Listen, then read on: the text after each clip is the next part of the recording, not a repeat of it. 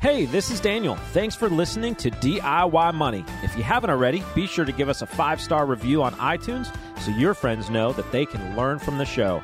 Also, follow us everywhere on social at DIY Money Podcast. If you haven't already, be sure to check out the video on YouTube. We've got some awesome bonus content there. Now, enjoy the show. Welcome back, ladies and gentlemen. You're listening to another edition of DIY Money. DIY Money. What's shaking, Daniel? Just the usual. What's the usual? How was your uh, thing you did? Your I'm bike- alive. You're alive. It was awesome. Barely. Oh my gosh. Was Rode it Up a mountain. That's good. I thought it was hilly here in the bluegrass. Apparently, North Georgia has mountains. I thought you were in Tennessee, and then Logan told me you were in Georgia. I mean, it was a stone's throw. Stone's throw. I mean, literally, we passed the Welcome to Georgia sign, and then the house was like four miles past that. And you had how many guys? 15 Wow. from That's- two countries.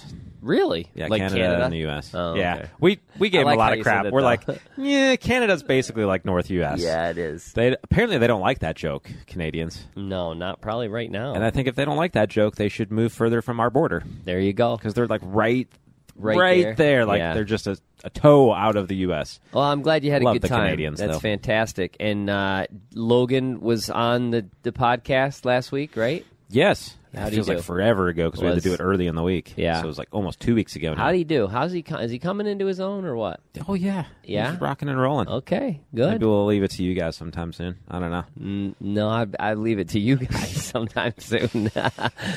All right. Uh, what else is shaking? Anything? Uh, student loan extension. We talked about that a couple podcasts ago. That that was probably coming, pay, potentially coming. What did I say? Did I say I thought it would come? I didn't think it would come. I don't know. They're just kicking the can down the road. Of course they are. forever. So how did far did they extend it again? Uh, through August, I think, which means September one would be when they flip the switch on. I don't think they actually know how to turn the switch on now. Wow. So I think they're.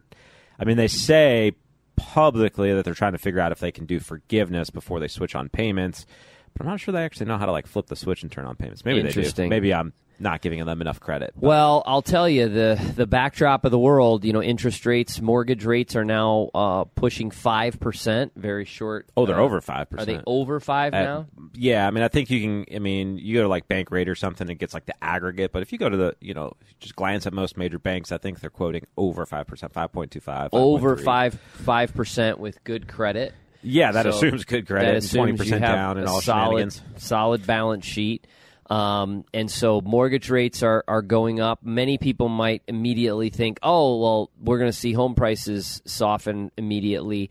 Uh, that typically will, there'll be a progression there. And if you think about it, uh, the uh, mortgage rates going up effectively double above where they were or more. Uh, that's going to impact the the larger homes first, right? So if you were looking at a large home and thinking, well, we normally maybe not be able to afford this, but with this low interest rate, we can. Well, now factoring in new interest rates, factoring in higher costs for utilities and everything from groceries to maintenance, et cetera, people are going to more than likely be backing away from those larger, higher priced homes, and those uh, prices will be coming down. And then ultimately, it should. I mean, theoretically, history is any, uh, uh, you know, whatever. Pat, what am I trying to say? Indication. Yes, indication. Thank you. Uh, then it would trickle on to to other homes as well. So it'll be really interesting. I do. I could see a theme, however, where smaller homes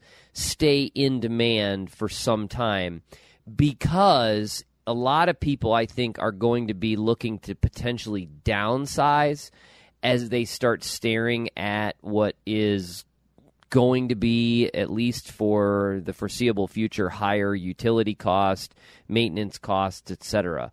Um, I think we're just believe it or not, even though we've seen it in the grocery stores and in filling it up in our gas pumps, etc. I, I think we're just starting to see it in the utility bills. I think gas, natural gas, and, and your heating fuel is going to go up considerably um, in the next year or so as well. So uh, it's going to be really interesting to see how that plays out. But there's no question it's going to impact the real estate market for sure. Yeah, I mean there'll be ripple effects. Although the forecasts I've seen even with the new data coming in, are still forecasting over 10% price gains this year, more like mid 10, so like 15% is price gains this year and another 10% next year. So still really lofty forecast as far as home price appreciation. Yeah, I think they'll be wrong. That's my two cents. I think forecasts most seems like a heck of a headwind to have you can two throw, more double digit years. You can throw them in the trash and and uh, you know count it what it is. Anyways, all right, let's go to a question. We've got a unique one today. I don't think we've ever had a question uh, like this. Uh, on the podcast, I welcome them uh, because not only you know certainly can we answer financial, personal finance questions, but I would say Daniel, Logan, myself, we, we all have some experience when it comes to uh, professional decision making and pathways and so forth. I know it's something that we talk about amongst each other on a regular basis, and we certainly talk about it uh, among other folks as well. So, this is an interesting question about a career path or a choice regarding a career from Tyler. So, Tyler, what do you got? DIY! Hey DIY guys, my name is Tyler. I'm 22 years old from Omaha, Nebraska. I currently work at Charles Schwab, but I'm also a full time student studying business administration. I'm on track to graduate in December of 23 and have been looking to go into the finance or commercial banking field. I've also been looking at continuing my education by getting an MBA or becoming a CFA. I would really like to hear your guys' opinion on which one's better. Thanks. Okay, Tyler, uh, I'm going to give you my two cents of what I share with uh, a lot of kids. You may or may not know I teach uh, undergraduate students at the University of Kentucky, uh, seniors for the most part, juniors as well, sort of, sort of slide into that class on occasion. I, I, I hit this question head on a lot with a lot of these kids. The first thing that I'm going to share uh, with you and listeners is I would not put the MBA and the CFA in the same camp. So, for listeners out there, CFA uh, stands for Chartered Financial Analyst. Chartered Financial Analyst is a designation that anyone can get if you pass the tests. Now, it is a three year, or I should say, a three level uh, test. You have to pass one, two, and three in order to become a chartered financial analyst. Most people do it in year one, two, and three, that sort of thing. Uh, but nonetheless, it is not just something you study for, like a you know the LSAT or the GMAT. You go and take that, and then you you know you can whatever enter into a school or something. Uh, I'll let Daniel address another one, which is the CFP, but. I necessarily wouldn't put those mutually exclusive. Um, I think that it's more about what you're thinking you want to do, Tyler. So, for example, if you proceed, you're probably now, I guess, a, a, a, junior rolling into an early graduation of your, you know, quote, fourth or senior year. Maybe I'm way off here, but I'm just kind of doing the math. Um, and so by now, you maybe have had some valuation classes. Uh, you're you're doing some, you know, deep dive analysis on on corporations, et cetera. If that is something that excites you, and that is something that you say, hey, I could see myself really going the analyst route, then a CFA makes a lot of sense. And a CFA is not something that you should wait on. In fact, many universities, including ours, the University of Kentucky, have scholarship programs that the university students can apply for while they're in school to begin taking the CFA. Many of my students who know they want to go this route graduate and either shortly thereafter or during their senior year actually pass the level one CFA. Now, the CFA is a very highly regarded uh, designation, such that it's becoming more and more difficult to achieve. Why? Because what it is, the passing rate is based on a scale determined by the number of students that are taking the exam. And the international students that are taking the exam every year are exploding. So it's becoming harder and harder to pass the various levels of the CFA.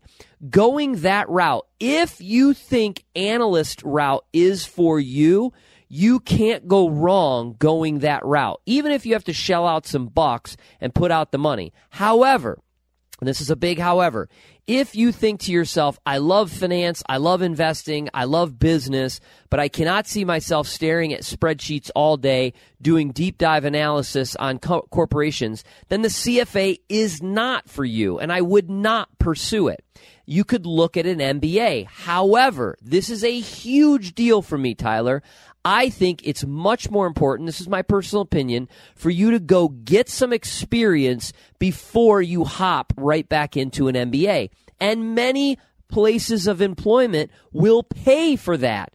So the idea of going right from undergrad straight into an MBA, in my personal opinion, is a mistake. The reason for that, not only is it uh, potentially being paid for by an employer, but if it's not, you then have a few years of work experience to give you an idea of where you want to focus on your MBA. So, do you want to go into an MBA program and try to come out with investment banking? Do you want to be in consulting? Do you want to go down an analysis route and you've already got your CFA or you're pursuing it? Plus, if you have your level one or level two and then you start applying for MBA schools, that's going to look pretty good on the application process. So I think right now, Tyler, the only thing I would say is if you know you love the analysis and the deep dive of corporations, it's not going to hurt you to start pursuing the CFA right now. I think the MBA is up in the air, but ultimately I would wait. I would not look to go right in right after college. That's my two cents. Daniel is a CFP, certified financial planner. Most of the questions we get or I get is in regards to CFA versus CFP totally not regarding uh, MBA because both CFA, CFP could obviously pursue an MBA. So I'll let Daniel touch on the CFP, why he chose that, why he hasn't gone and gotten an MBA or CFA, et cetera, et cetera. So what say you, Daniel? Yeah, so uh, CFP versus CFA. CFP is a sort of an outwardly facing uh, retail financial planning designation. Uh, so it's really working and interacting with clients, preparing financial plans for individuals and so forth. CFA is, is primarily analysis focused. So it's, uh, for lack of a better description, sort of back of house uh, analysis, really deep diving into uh, financials and uh, various investments and so forth. So, uh, just by nature of picking one of those or either of those, assuming that you don't get both of them, uh, picking one of those sort of gives you a trajectory of what you intend to do or what you're interested in or, or where you want to go, whether that's more of the institutional side or the retail side, working with individuals and, and doing planning and, and so forth. So uh, I think just understanding yourself and what it is you want to do, uh, you can really answer that question as far as uh, which one is right for you. Uh, yeah, I don't have a, a, MBA at this point yet. It's always interesting, though I'm not in love with the idea of going and getting more school. Uh, learning is great, but the actual homework and all of that is, is a bit much. Uh, studied for the CFP for year and a half or something like that, and uh, that was brutal. So uh, actually going and getting MBA, while intriguing, uh, I love learning, is not necessarily with kids and everything something that we've prioritized so far as a family. Tyler, the last thing I would add is be very careful. I see a lot of kids who don't really know what they want to do look to add to their resume going down these very, very intensive routes, such as the CFA, MBA, what's another one? Masters in, in finance. So the final thing I'll say, uh, Taylor, Tyler? Tyler, sorry, is uh, you know be very very careful to go down one of these routes just because you don't necessarily know what you want to do after graduation. It's perfectly fine not to know what you want to do after graduation. And in fact, I think it's a detriment that we apply so much pressure to university students that they should have life figured out, a job lined up, a career in mind, et cetera, et cetera. I think you should go out in the world and try different things and ultimately build a qualitative list of what you want your life to look like. Where do you want to live? Do you want to work inside? Do you want to work outside? Do you want to work with people? Do you want to work solo? Do you want to be in a place that has four seasons? Do you want to be in a place like Florida that has one season? Do you want to, you know, work in a big company, a small company? You know, all these things are qualitative lists. And then as you build that out, you can start to refine that. Then you can apply further academics or designations to support what you're wanting to do. And that is a much smarter and efficient use of your time. Great question. Thanks for sending that in. I'm always open. I think Daniel would, would agree. We're always open to dialogue about careers, business, uh, anything in regards to what you're searching to do in in your life. Many people re- reach out to us not through the podcast, but uh, personally regarding second career decisions. You know, I've been in the corporate world for a long time. I want to go back and get my CFP or my CFA or my MBA. What are your thoughts on that? Always love to answer those questions. So, Tyler, thanks again for sending that in. We'll send you a twenty five dollar Amazon gift card for doing so. Uh, the queue is open, I will tell you that. A lot of the questions that we've gotten over the last couple of weeks, we unfortunately have not been able to use. Um, either they are too long, we try to keep them at a minute or under, or they're not audio questions. So uh, I'm not sure why people send in written questions still, but nonetheless, uh, the queue is open. If you want to ask us a question and get a $25 Amazon gift card, just send us an audio file to podcast at DIYmoney.org. That's podcast at DIYmoney.org. Remember, friends, the secret to wealth is pretty darn simple. Live on less than you make, invest the rest, and do so for a very long time. Make it a great one.